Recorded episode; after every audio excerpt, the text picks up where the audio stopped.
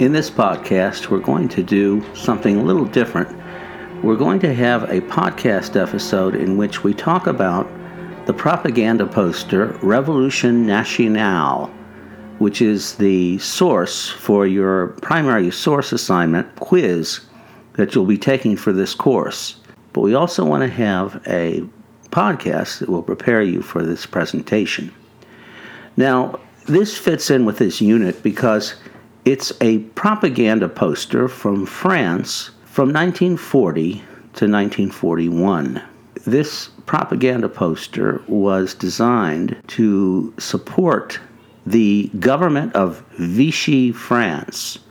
Vichy was a city in central France where the government of France set up shop after the Nazis had taken over the country.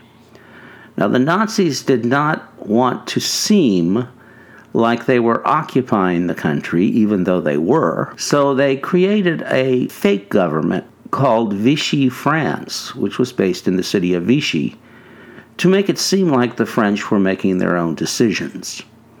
Vichy France, though, had to toe the line. It had to please its German masters. And Vichy France did do that throughout the war, collaborating with the Nazis and deporting many French Jews to the gas chambers of the Holocaust. In fact, no country supplied more Jews for the gas chambers of the Holocaust, other than Germany, than did France.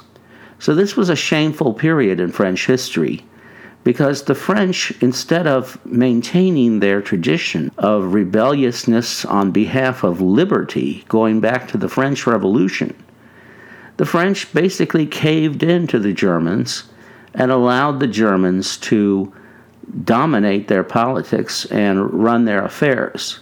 Again, Vichy France was a Potemkin village of sorts.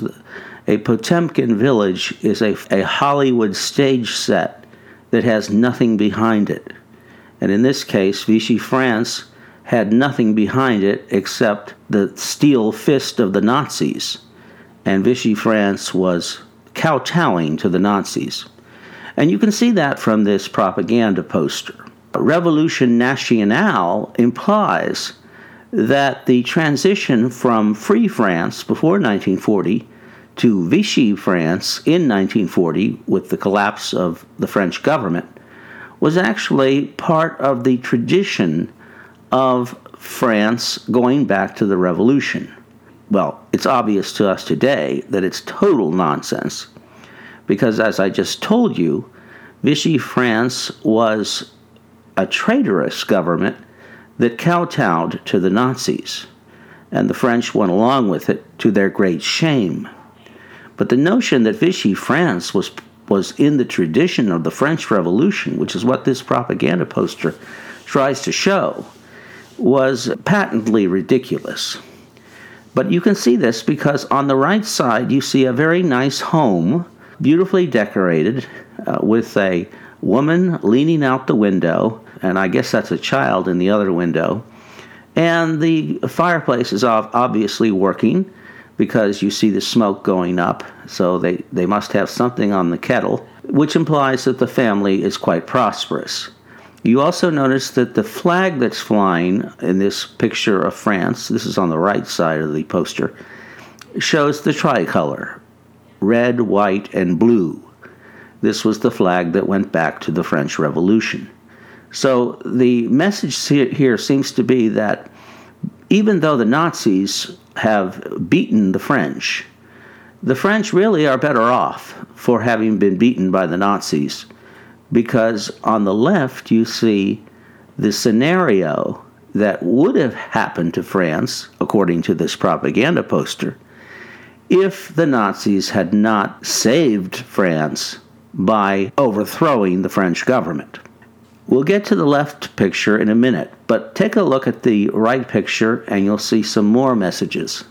At the very bottom, you see those colors again, blue, white, and red. Travail means work. Family is obviously family, and patrie is country. So Vichy France said, that instead of the old values of liberty, equality, and fraternity, which of course the Nazis did not want the French to continue, Vichy France was on the side of work, family, and country. Those sounded better to the Nazis because it implied that the French would not want to rise up against the Nazis. And the other values they applaud here are discipline, order, saving, and courage. Discipline, order, saving, and courage. And those values are represented by école, which is school, artisanat, which is craftsmanship, paysannerie, which is peasants, and legion, which is like the Legion of Honor.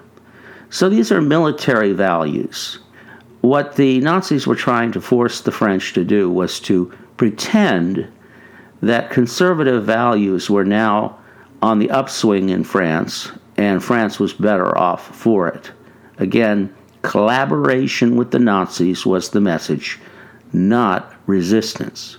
On the left side of the screen, you see what the French government under the Nazis, Vichy France, thought would be a good way to convince people that Nazi rule was actually not so bad. Because this red region is supposed to show you what would have happened to France if the Nazis had not invaded and overthrown the French government. The French government in the 1930s was called the Popular Front because it was a government of socialists. And of course, this was quite popular with the working class in France, but not at all popular with the peasants. And the peasants opposed the Popular Front, whereas the working class supported it. The Popular Front was essentially a deal between the Soviet Union and the French working class that they would support France against the Nazis in order to have solidarity with the Soviet Union. So in the Popular Front, the communists actually supported the government, but so did the non-communist working class. Unfortunately, nobody else supported the French government during the Popular Front. Not the farmers, not the Catholics, not the conservatives.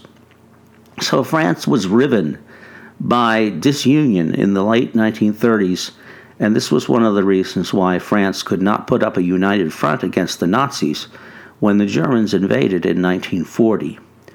So in this poster, with Vichy France in control, Vichy France is arguing that if they had not been in control, if the Nazis hadn't invaded France and overthrown the French government and installed the Vichy regime, France would become communistic. That's why you see all of this in red. And paresse at the bottom is laziness. Demagogy is demagoguery or propaganda, which is ironic because Vichy France was pretending not to be propagandistic, even though this poster is pure propaganda. And finally, internationalisme, which is internationalism. Of course, that was associated with communism as well. And what the Nazis wanted the French to be was nationalistic in the sense of being anti-communist, because both the Nazis and the anti-communist French were anti-communist. So it's a little bit busy here, but that's what this picture on the left shows. And of course, it shows the house crumbling before your very eyes. The house itself is on fire. You can see the flames inside.